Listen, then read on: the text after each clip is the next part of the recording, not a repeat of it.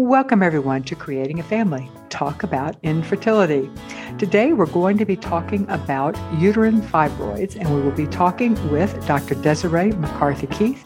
She is the medical director of Shady Grove Fertility Atlanta and a board-certified O B G Y N and reproductive endocrinologist.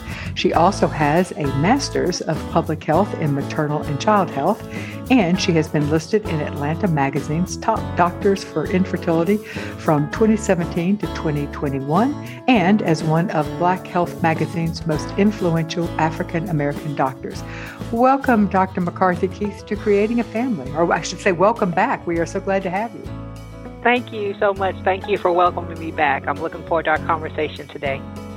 Well, let's start by just identifying what uterine fibroids are. I think there can be a misunderstanding, or people think they know what they are, but they actually might not. Yes, so that's a perfect place to begin. So uterine fibroids are the most common benign pelvic tumor in women. Benign meaning they're not a cancer, they're not a bad tissue, um, they're not harmful in that way, but they can still impact a woman's quality of life and how she feels and how she functions. Um, fibroids originate from a particular muscle type in the uterus called a smooth muscle, and it starts with one cell, and that cell divides and divides, and they form into these very firm, muscular masses or balls within the uterus, and they can be the size of a pea, they can be the size of a football, and it really depends on the size and the location for if they produce symptoms and what types of symptoms they may produce. Well, let me ask a question before we, I, I do want to get into symptoms, but what determines the size? Is it just that the type of, of cell, but they're all smooth muscle cells. So what is the, what determines the growth rate and, and how large these fibroids get?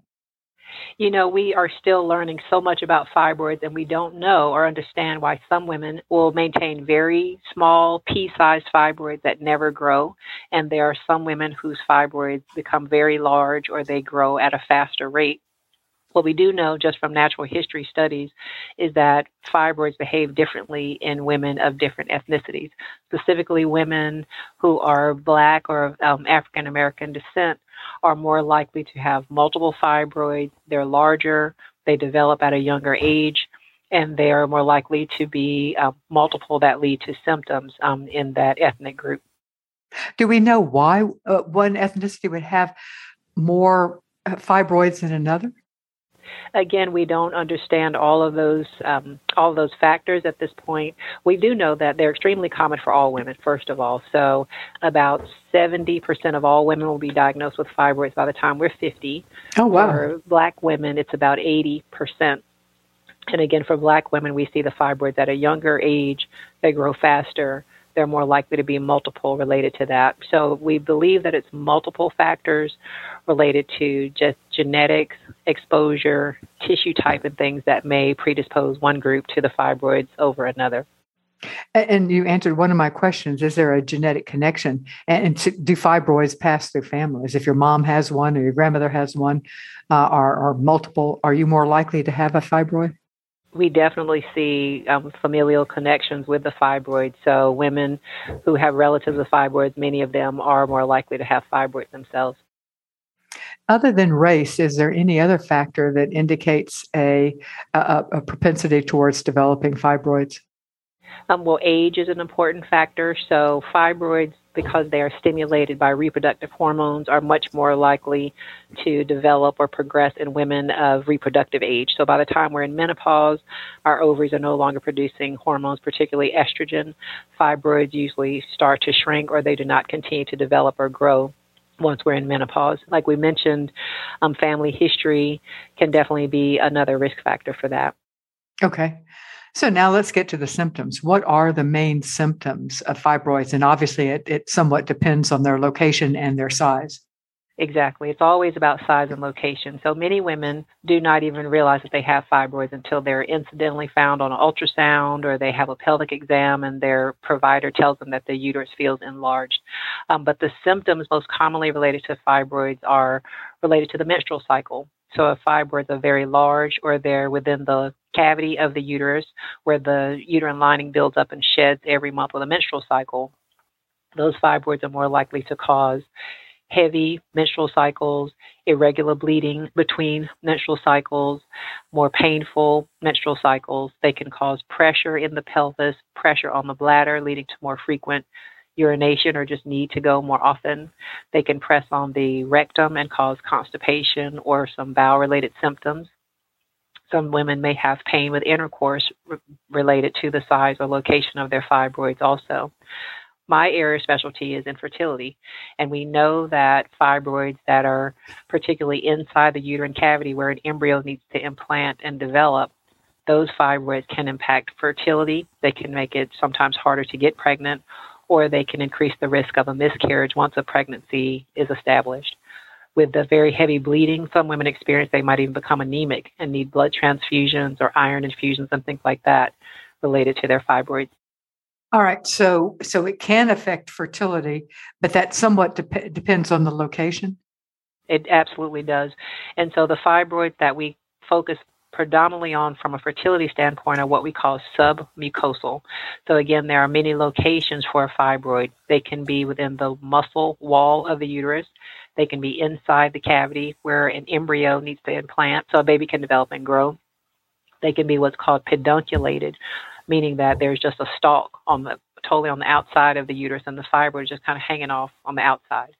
Um, the fibroids that are submucosal are the ones that are in the cavity, are the ones that we really focus on when we're looking at fertility, because again, the embryo needs to have a healthy place to attach and implant in the uterine cavity in order for the pregnancy to progress. So as fertility specialists, if we see submucosal fibroids, we will often recommend that those be removed before a woman goes through fertility treatment or tries to get pregnant, so that she has less risk of miscarriage and better chance for an embryo to implant. So it's it's not just the fact that that it may result in the failure of implantation, where the, the embryo doesn't have a healthy spot or a, a, a nurturing spot within the, the uterus to implant, but it can also impact the ability of the woman to carry a, a baby to term. Is that, am I hearing you correctly? Absolutely. So there's many studies showing that when fibroids involve the cavity, or, or even if they're not directly in the cavity, if they're large enough, that women with those type of fibroids have an increased risk of miscarriage.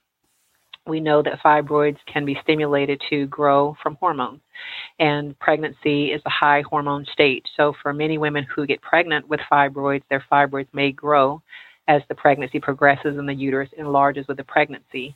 And as the fibroids get larger, they can stimulate the uterus, so women may have preterm labor. They might even have early contractions or an early delivery related to their fibroids.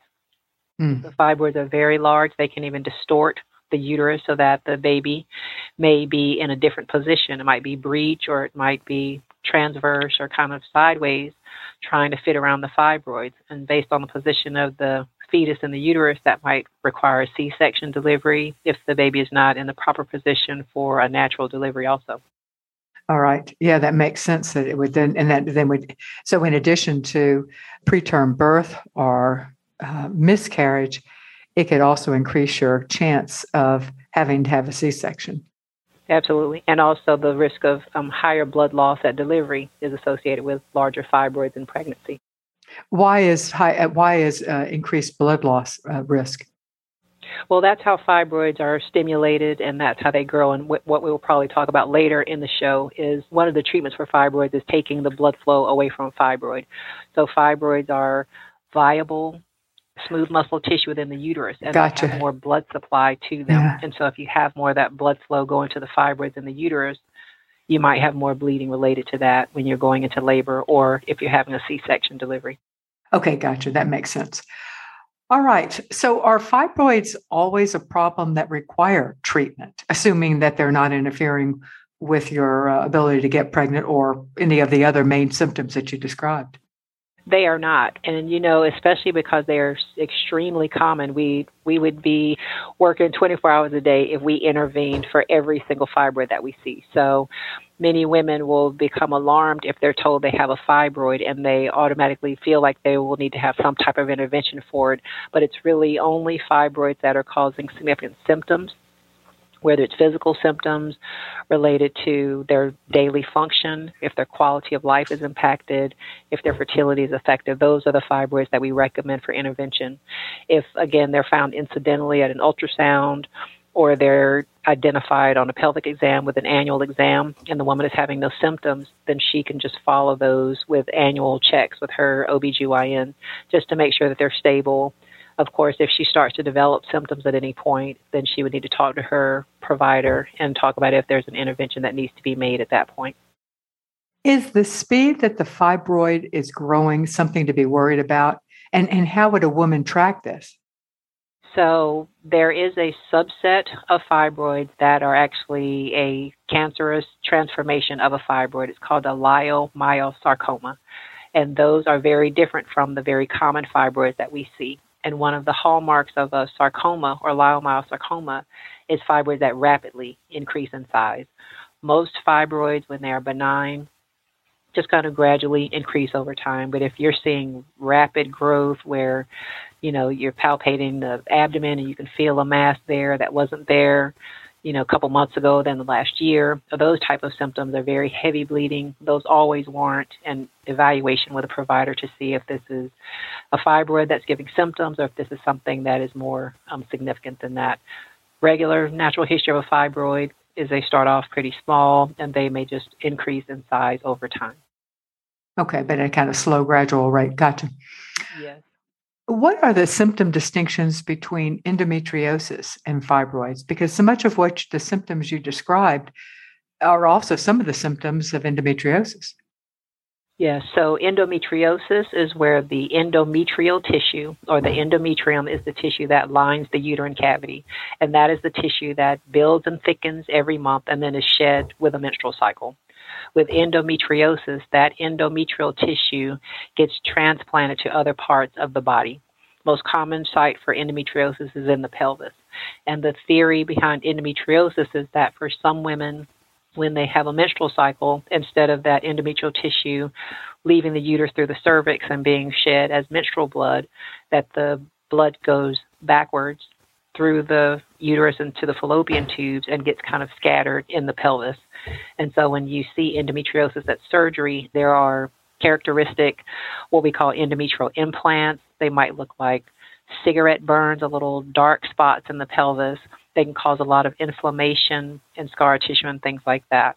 Mm-hmm. Because of the inflammatory nature of endometriosis, the symptoms are mostly related to pain, not so much bleeding like you would see with a fibroid. But common features with endometriosis are very painful menstrual cycles, pelvic pain at other times, even when she's not having a menstrual cycle, or pain with intercourse can be hints that there may be endometriosis present. All right. So a, uh, seeing a, a O B G Y N, would it be able to uh, make a distinction between the two? Yes. And I'll have to say that the definitive way to diagnose endometriosis is with surgery. And we definitely do not recommend that every woman have a surgery just to confirm that. We have suspicion based on her symptoms. Um, and a lot of times we can try medications like birth control pills or other hormonal therapies that can bring the estrogen levels down to see if that can treat the endometriosis. But yes, if a woman is ever having those kind of symptoms, an evaluation with an O B G Y N is the first step to kind of determining, is there a uterine enlargement with fibroids? Are there other features of endometriosis, cyst on the ovary, or things like that, that should be evaluated further. Okay. Do you appreciate the evidence-based content that creating a family dot org brings to you each week? We'd be grateful if you would say so by leaving a rating or review wherever you are listening to today's podcast. You can also rate us at ratethispodcast.com slash creatingafamily. Again, that website is ratethispodcast.com slash creatingafamily. This feedback helps us get this expert-based resource to others who are listening. So thank you. Now let's talk about the how do we diagnose a fibroid? How is that diagnosed? You mentioned ultrasound is one way. Uh, is ultrasound an effective way of diagnosing uh, fibroids? Yes, ultrasound can be very effective for evaluating fibroids. It's outpatient. It's very easy to perform in most O B G Y N offices and a fertility office. We have ultrasonographers and we perform ultrasounds frequently throughout the day. So that is an easy way. Women can also go to a hospital radiology center to have an ultrasound performed. Um, another way to diagnose fibroids, again, is with just a physical exam. So women should have an annual physical exam. Um, and part of that exam is just a palpation of the uterus, or using a hand on the abdomen, and a hand, it's called a bimanual exam. So hand in the vagina, hand on the abdomen, and you kind of are having the uterus between your two hands, where you can assess the size of the uterus, any irregular shape, or potentially any fibroids there. So a bimanual exam and a pelvic exam is always very helpful.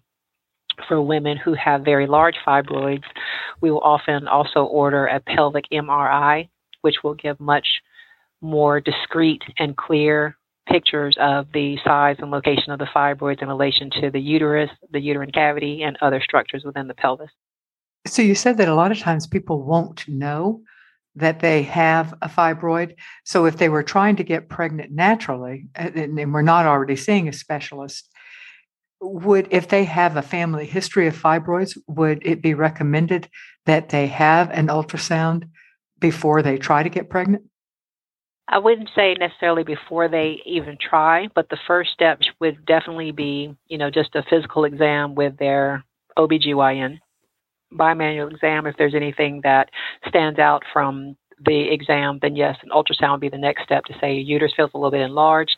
Let's do an ultrasound to see if there is a fibroid present. When women come to my office for fertility evaluation, ultrasound is a standard part of what we do, because we're looking for any factors that may have led to infertility, including anatomic factors. So again, an ultrasound is a less invasive, less expensive way to assess the uterus compared to a hospital M R I or more invasive type of um, procedures. Okay, that makes sense. So what now, now let's move to talking about treatment of fibroids. So what is the best way to treat, medically treat uh, a uterine fibroid? So there are several options. Um, we many times still fall back on surgery as the definitive way to treat the fibroids that are present. But there are non-surgical and less invasive treatments for fibroids, and it really depends on the size of the fibroid, the location, if they're symptomatic or not, and also, most importantly, what a woman's reproductive future plans are. So for the less invasive treatments, they may be effective for women who are not candidates for surgery or who may not plan to have children in the future. But many times from a fertility perspective, um, women are having surgery to remove the fibroid completely rather than have procedures that may shrink the fibroids but still leave them in place. And what type of surgery is that? Uh, is it is it intravaginal, or is it uh, open abdominal? How does that, I mean, how, how invasive is this surgery? So there are minimally invasive and more invasive procedures. And the first distinction to make is that many patients often will come to me and they'll be confused when they hear the term myomectomy. And they often assume that myomectomy means the invasive, most invasive abdominal procedure. In actuality, myomectomy just means removing a fibroid. So fibroids are called myomas, and ectomy means removing it, the same way that you have an appendectomy or things mm-hmm. like that. Okay. It's the approach that is more uh, definitive. So you can have an abdominal myomectomy, which means going through the abdominal wall to remove the fibroids that way. There are two approaches for even an abdominal myomectomy. The traditional abdominal myomectomy, sometimes we call an open myomectomy, and this is where we make a long incision across the lower abdomen, similar to like a scar for a C-section, kind of a bikini cut is what some people call it. You can cut the abdomen that way. Go into the pelvis, and you can directly visualize and touch the uterus. You cut over the outside of the uterus where the fibroid is present. And again, because fibroids are just discrete, very firm muscle balls, they come out in one mass, and they just kind of shell out and pop out when you do that. Hmm. And so an abdominal myomectomy is going to cut over the surface of the uterus and just excise or remove each of the fibroids that are present. And then you have to sew up the uterus where the fibroid has been removed to repair that defect that you have made in the muscle of the uterus. Um, another abdominal approach, though, is to do this what's called laparoscopically, or even laparoscopic with the assistance of a robot. The work inside the pelvis is the same. Still have to cut over the fibroids and remove them and sew up the defects on the uterus. But because it's done through a laparoscope or a robot, the incisions on the abdomen are much smaller. So compared to a lower abdomen incision across the bottom, with a robot or laparoscopy, there are usually three or maybe four one-inch incisions, one in the belly button, one in the lower quadrants on both sides, and maybe one in the middle. And there are long instruments that are passed through those smaller incisions so that the work on the uterus is performed through laparoscopic or robotic instruments instead of manually with your hands and a suture inside the pelvis. The risks of the surgery are the same. The um, recovery is going to be faster with a robotic or laparoscopic because you have smaller incisions to recover from. So less sure. pain after the procedure, and you're back to your normal activities more Um, quickly with that type.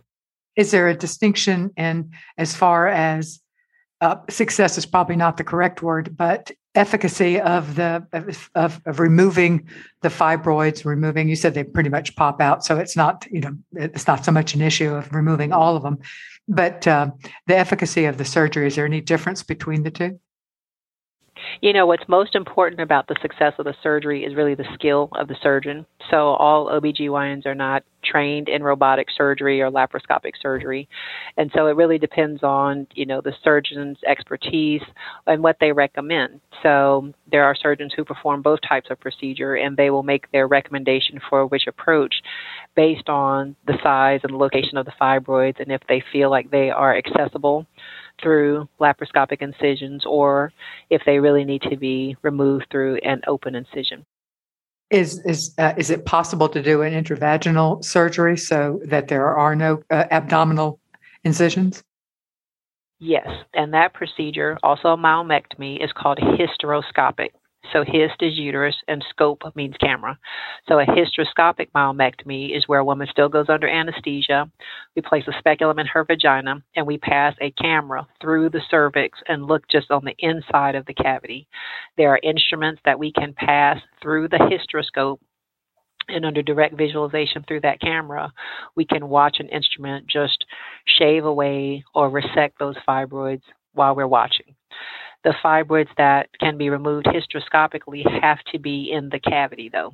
And so if you have very large fibroids that are on the outside of the uterus or they're not in the cavity, then hysteroscopy is not the approach that is appropriate for that. It's really fibroids that are completely or predominantly in the cavity that we can see fully and can resect completely through the hysteroscope. Mm-hmm. That, in that procedure, there's no, in, there's no incisions on the abdomen. So that is an outpatient procedure where a woman goes home the same day. All right. You mentioned that there were non-surgical methods of treating fibroids. What are those, and, and when are they called for? So there are medical treatments. Um, we can use medicine to temporize symptoms related to fibroids or to reduce the size of fibroids. Um, for many women, if they are not trying to get pregnant and their main symptom related to their fibroids is heavy menstrual cycles, birth control pills can be very effective in producing lighter menstrual cycles, more predictable, and that can be some all that some women need to manage their fibroids if they're not trying to get pregnant. There is an injection called Lupron, which is a it's called a G N R H antagonist. It basically suppresses the estrogen production of the ovaries, and so fibroids will shrink if you remove that estrogen stimulation. You cannot take a G N R H agonist indefinitely because it drops the estrogen. So if you take it for prolonged periods of time, it can induce a kind of medical menopause, which is tolerable in the short term, but for long term, it will have the same effects of menopause, of effects on the bones, risk of osteoporosis, and symptoms for the woman when her estrogen is low, like hot flashes and things like that. Mm-hmm. So women who receive the G N R H agonist are usually receiving that in a short term of just a few months, most often to reduce the fibroids so that they're easier to remove at surgery, so they're smaller. Um, but that's not something that women can just take for years and years to just manage their fibroids. There are newer investigations of other types of hormone modulating medications that focus on progesterone, not just estrogen, which may also be helpful in reducing fibroids, and those um, investigations are ongoing. Is a hysterectomy ever a treatment option for fibroids? Yes. And so a hysterectomy is definitive, and that's going to be removing the uterus with the fibroids intact. Obviously, if a woman still desires to be pregnant, then we are not going to recommend a hysterectomy for her. Mm-hmm. But if there's a woman who is, has completed her childbearing, she does not desire to maintain her uterus in the future, then hysterectomy may also be an option to remove the fibroids so that she doesn't have any risk of fibroids coming back or any symptoms related to that. Okay. So what happens to the fibroids during pregnancy?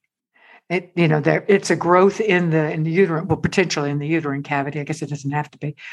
But it, what happens during pregnancy? How does that coexist with the fetus? Well, it can be a challenge. So if fibroids are very small, they may grow, but not significantly, and a pregnancy can progress normally. If the fibroids really enlarge significantly during pregnancy, again, they can increase the risk for preterm labor and early delivery and those type of things.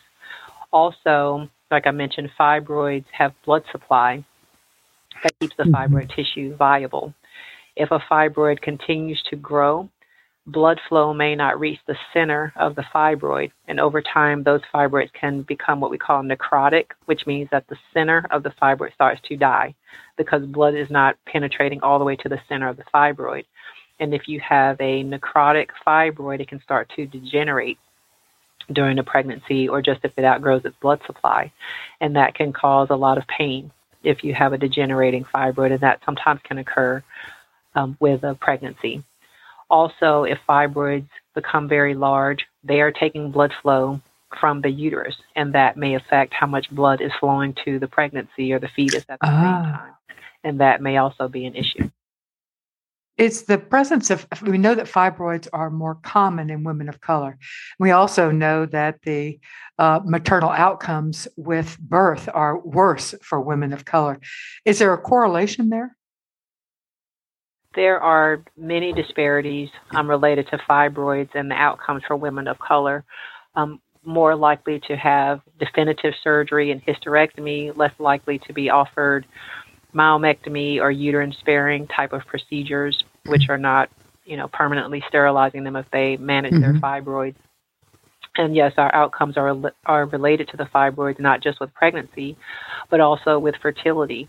And so when we look at studies of women of all ethnicities who go through fertility treatment, Black women seeking fertility treatment, even I V F, are more likely to have fibroids, more likely to have uterine factor as their cause for infertility. And we know that pregnancy outcomes, pregnancy rates with fertility treatment are lower.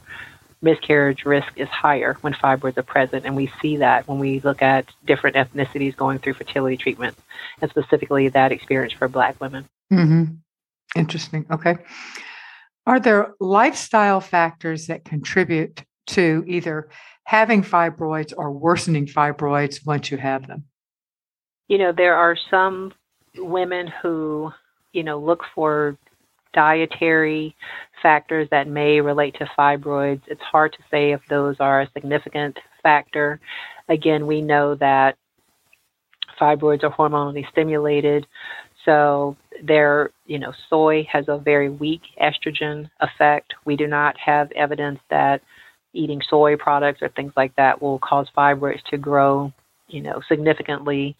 Um, there are certain vegetables that have chemicals in them that may reduce estrogen. So there are cer- certain diets that some women try to follow um, to manage their fibroids, but there's nothing definitive that we can say, if you follow this, then your fibroids will shrink or go away, unfortunately. Are there, do we have any correlation between things such as smoking or amount of sleep or anything like that, exercises? Do, have we been able to find any correlation between, again, either getting fibroids or the growth of the fibroids once you have them? Nothing that has been substantiated at this point regarding those type of lifestyle factors. Okay. And from a diet standpoint, no. I mean, uh, the low estrogen might have some, but it's not going to have a significant impact. This is what I'm hearing. It will not. The estrogen in soy is very weak and not really considered to be significant in stimulating these type of conditions. So are women with fibroids at a higher risk for uterine cancer or reproductive tract cancers? You mentioned, I think it was a sarcoma that you mentioned, that is a specific type of fibroid. So that clearly, yes, they would be. But is is there, just in general, if a woman does not have that type of fibroid, but just has the, well, plain run-of-the-mill type of fibroid, or is that woman at a higher risk for uterine cancer or any type of reproductive tract cancer? No, we don't see that association either. And, you know, leiomyosarcoma is similar to a fibroid, but it is a distinct category. And I want to be very clear that when women have fibroids, we don't monitor them or expect that they might change into a sarcoma or anything like that. It's a different type of tissue that develops in a very different way than a benign kind of very common fibroid that we see. So there's no type of additional type of screening that if a woman has a fibroid, she should be getting screened more often for uterine or cervical cancer. Well, yes, but not necessarily related to the fibroid. So for women in general, screening for cervical cancer is always very important for reproductive age women, and the guidelines for that have changed in the last couple of years. So we always refer women to their O B G Y N to be up to date with their pap smear, whether it's annually or if they can space them out over a longer period of time based on their history of abnormal or normal pap smears in the past. So monitoring for cervical cancer is important for women, whether they have fibroids or not. If a woman knows that she has fibroids, then yes, she should have routine evaluations with her O B G Y N every six to twelve months or so, just to monitor the fibroids, make sure that they're stable, that there have been no changes. And of course, if a woman has fibroids and she's been doing well, and all of a sudden she starts to have more menstrual-related symptoms or pelvic symptoms, then she should see her O B G Y N sooner. Well, if, and if for no other reason, if she is wanting to get pregnant, making certain that she is, her O B G Y N is aware and can be giving her advice on that uh, as far as the, the, whether they, whether she needs to worry about them. It would be important, I would think. Absolutely. And one thing we didn't mention is that, you know, with the myomectomies, depending on the approach, a woman would need to wait a certain period of time before it would be safe for her to even get pregnant. So the hysteroscopic, again, is an outpatient procedure, kind of shaves a fibroid off from the inside of the cavity, no incisions. With that type of procedure, women can try to get pregnant a month or two after that surgery. If a woman has an abdominal myomectomy, whether it's through the open incision or laparoscopic or robotic, once you cut deep into the muscle or the wall of the uterus that way, you have to wait for that incision or that scar in the uterus to heal before it's safe to get pregnant. So after an abdominal myomectomy of any approach, we usually recommend that women wait at least three to six months after that procedure before they try to get pregnant, and that is to give the incisions on the uterus time to heal. If you cut fibroids out of the uterus and get pregnant too soon, you can rupture those scars or rupture the uterus where it's been cut if you have not allowed it adequate time to heal. And even if it's years after an abdominal myomectomy, women would need to have a C-section for any delivery. We would never want them to go into natural labor or have very strong contractions of the uterus where it's been cut in that way. So having an abdominal myomectomy that goes deep into the muscle of the uterus commits a woman to having a C-section for any pregnancies or deliveries in the future. It's once you cut the uterus, is it always going to be a, a weak spot or the potential for rupture? Yes, and that's why we recommend why we would schedule a C-section. And so again, if even if it's been, you know, ten years since the myomectomy was, myomectomy was performed, when that woman is pregnant, her O B G Y N is going to schedule a C-section about a week before her due date, before she even goes into labor, so that she can have a controlled and scheduled delivery and is not at risk of going into labor and having strong contractions where that uterus has been cut at some point in the past. If in the procedure that's intravaginal, where you are shaving off the, the the fibroid that's inside the tissue, inside the uterine cavity, is there a danger of causing scar tissue? Because I don't think that, that scar tissue, or I would ask, I would im- imagine that scar tissue is not as as nurturing of a implantation spot as would be regular endometrial lining. So is yes, there a risk there? Correct.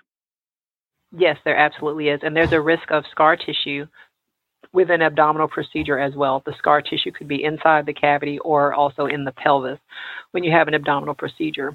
But for a hysteroscopic approach, as you go into the uterine cavity and are removing tissue there, that can cause some inflammation or possible scar tissue of the uterine cavity.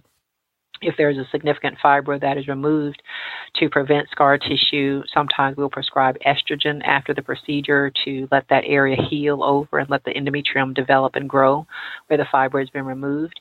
Sometimes we will even place a balloon inside the uterus and just inflate that right after we remove a fibroid and keep the walls of the uterine cavity separated until they heal so that there's less likely to be scar tissue to form um, immediately after that procedure. And we leave the balloon in the uterus for about a week and then remove it after the uterus has had some time to recover from that type of resection. With the abdominal approach, scar tissue is possible in the uterine cavity, but also in the pelvis. So for women who've had an abdominal myomectomy, we often want to evaluate her fallopian tubes after the procedure. So even if mm-hmm. she's had normal abdominal cavity, normal open fallopian tubes prior to myomectomy, scar tissue is just a form of healing of the body. And some women may have very minimal scar tissue from having an abdominal procedure, and some women may have significant. And if scar tissue forms around the fallopian tubes after the myomectomy, that may potentially damage or close off the fallopian tube so that mm-hmm. the uterus is repaired. But now if there's a tubal blockage, that is another infertility factor that we would need to address. Mm-hmm. And and how do we, is there a way a woman will know ahead of time whether she is going to be more likely to produce scar tissue? I mean, there are definitely, and I think there may be ethnic differences on the production of scar tissue, but I certainly know that certain people know that at least externally, they scar quickly um, or produce a lot of scar tissue.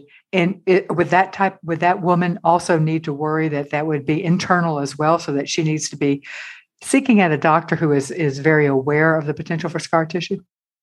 There is potential for more scar tissue if a woman is predisposed to that. Other inflammatory conditions in the abdomen and pelvis can lead to scar tissue, like endometriosis that we mentioned can cause scarring as well. Mm-hmm. Um, the surgical technique is very important.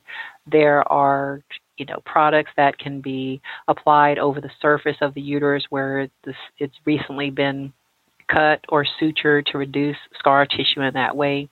Um, and so there are techniques and equipment that can be used to reduce the risk of scar tissue. But again, scar tissue is just a form of healing. And there's no way to absolutely guarantee or prevent all scar tissue from occurring. As soon as you have an abdominal procedure and touch tissue in the pelvis and tissue is exposed to the atmosphere, you know, you can have scar tissue to form as part of that procedure. It is worth it from a patient standpoint to talk about this possibility with their doctor, though. Absolutely, yes. And so whenever we counsel patients about, especially abdominal myomectomy, there are risks to it being a major surgery, and the risks are bleeding anytime you have an abdominal procedure. If bleeding is significant or a woman is anemic, she might need a blood transfusion during or after the surgery. Not very often, but that can occur. Scar tissue can occur, like we mentioned. There are other structures in the pelvis. So the b- blood vessels, nerves, intestines, bladder, the fallopian tubes, and the ovaries are all in the same vicinity as the uterus. So there is a risk of injury to pelvic structures if you have an abdominal procedure. That's why the skill of your surgeon is very important. Have to have general anesthesia to have that procedure. So there's a risk of reacting to any anesthetic that you have. So it's important for women to be healthy and appropriate for surgery to expose them to those risks. There's also a risk of fibroids growing back. So even if every fibroid that is visible is removed, that does not guarantee that a woman won't have fibroids in the future. And we have all seen women who've had more than one myomectomy where all the fibroids were removed, and at some time in the future, they've had fibroids to develop again and required a repeat procedure. It'd be awful, wouldn't it? Well, this show would not be possible without the support of our partners. And our partners are organizations that believe in our mission of providing unbiased, medically accurate information to the patient community. One such partner is Cryos International Sperm and Egg Bank. They are dedicated to providing a wide selection of high-quality, extensively screened frozen donor sperm and eggs from all races, ethnicities, and phenotypes. And they do this for both home insemination and fertility treatment. Cryos International is the world's largest sperm bank and the first freestanding independent egg bank in the United States, helping to provide the gift of family. And we thank them for their support. So you've mentioned the skill of the surgeon as being important, which makes good sense. That would be the case anytime you're having surgery, I'm sure. Yeah. How can a patient determine the skill of their surgeon? And would their surgeon be their regular O B G Y N? Is there a specialized surgeon that they should be seeking? What questions should they ask to make a decision on whether this is the person that they want to be performing their surgery? Sure. So myomectomy is a very standard, routine, general gynecologic procedure um, that is a part of your standard training in becoming an O B G Y N. So a woman's O B G Y N may be the appropriate person to perform her surgery. There are gynecologists who have done additional specialized training, specifically in robotic surgery or laparoscopic surgery. They may have done a fellowship focusing just on, on pelvic surgery. Um, you can look at a surgeon's certification, their affiliation with laparoscopy groups or robotic associations and things like that. In meeting with a surgeon, it's important to ask them how many of that type of procedure have they performed, how often, you know, patient reviews, all those things are very important when you're choosing your surgeon. Okay. Are there alternative medicine treatments or alternative medical treatments that have been shown to be effective at treating uterine fibroids outside of surgery? Yes. So another that we hadn't touched on yet is the uterine artery embolization, which is a non-invasive outpatient procedure to treat the fibroids. Sometimes it's called a uterine fibroid embolization, but it's truly the uterine arteries which are embolized or blocked off or closed. So this is a procedure which is performed by an interventional radiologist.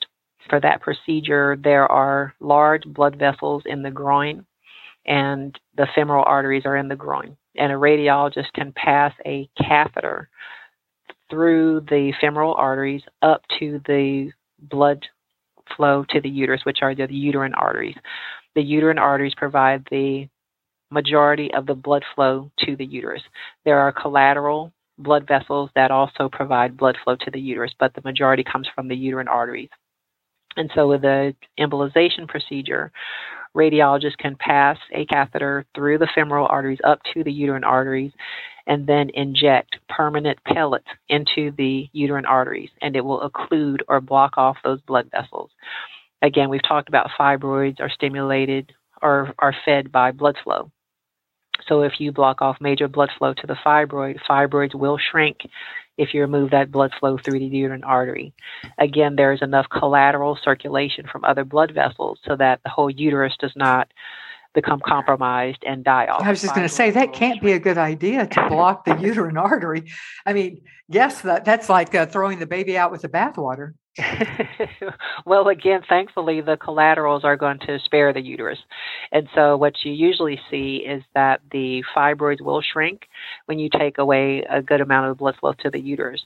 The reason that this can be complicated for some women is because there is some reduction in blood flow to the body of the uterus when you do that. And so from a fertility perspective, we do not encourage women to have an uterine artery embolization if they plan to carry pregnancy in the future, because for some women, after a U A E, they may become pregnant and have a successful delivery.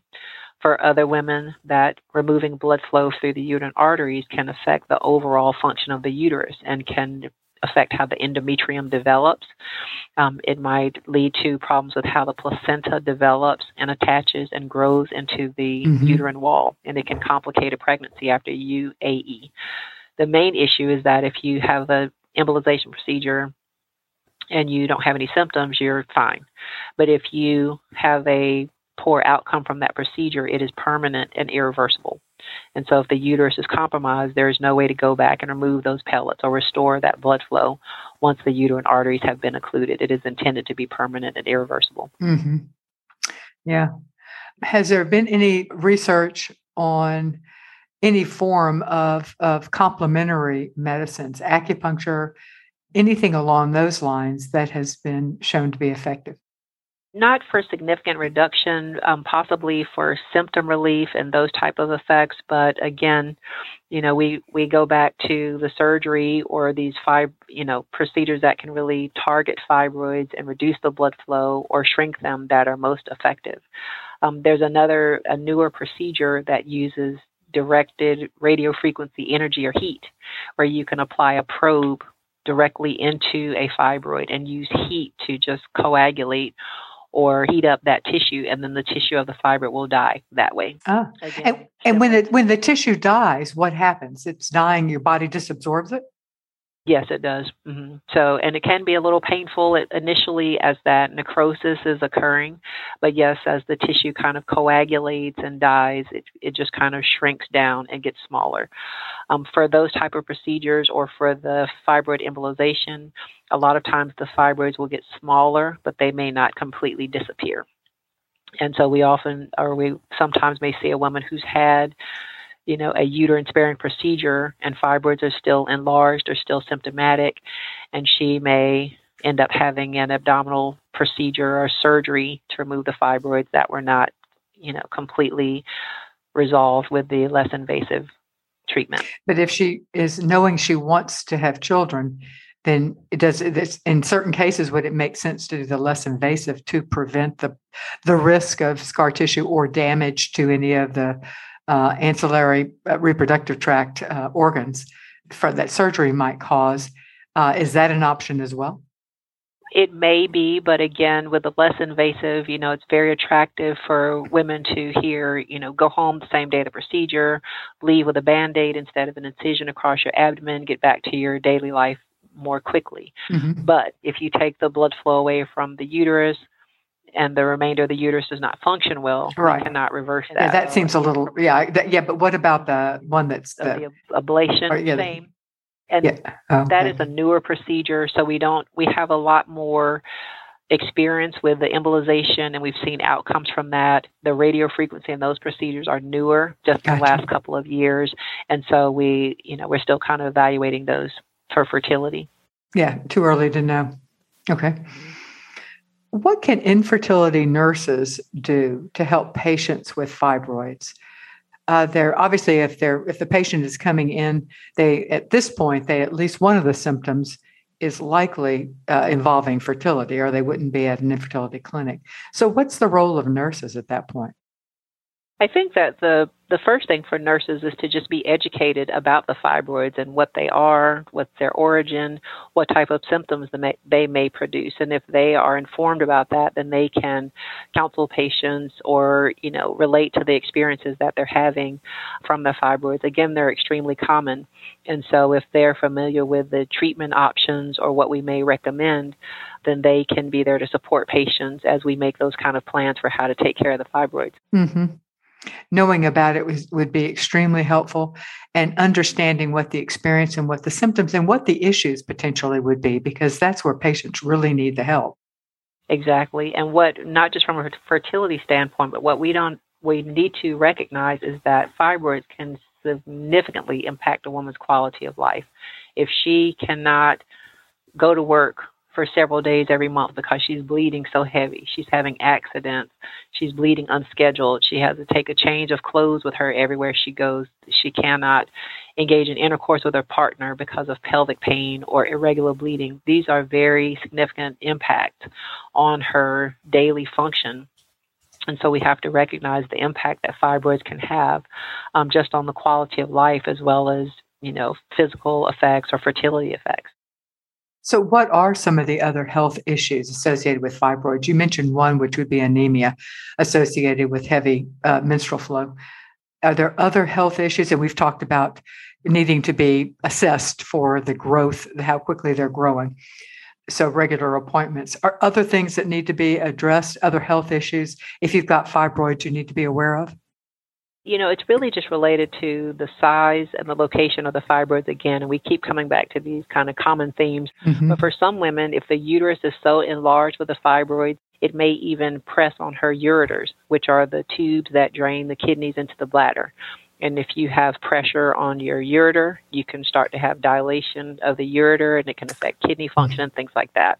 Mm-hmm. And so we really don't want women to let their fibroids go undiagnosed or unrecognized, and they progress to a point where they're extremely large. They're causing more symptoms, mostly related to pelvic pressure and just relation to other structures in the pelvis. Anemia, blood transfusions, and things like that can be very significant. Yeah, for sure.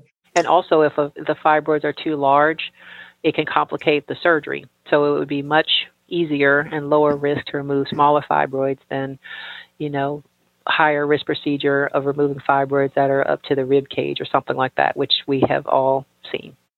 Wow. And at that case, it is a hysterectomy if they're just so large, and assuming the woman is finished with childbearing or does not want to have children. Is that when you would just say, all right, at this point, it makes sense just to take the fibroids intact in the uterus? Possibly so. I mean, that would definitely be, you know, if a hysterectomy compared to a myomectomy usually has lower blood loss, the surgery time is faster to just remove the whole uterus versus uh-huh.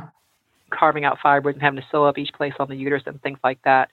But if there are women who, for, you know, fertility reasons or just because they don't want to have their uterus removed, say I do not want to have a hysterectomy, they may still undergo a myomectomy with a skilled surgeon, even if the uterus is very enlarged. And I've seen positive outcomes from that as well. A question that we get not infrequently is about the safety of tampons and whether or not they cause or contribute to fibroids. So let me ask that question.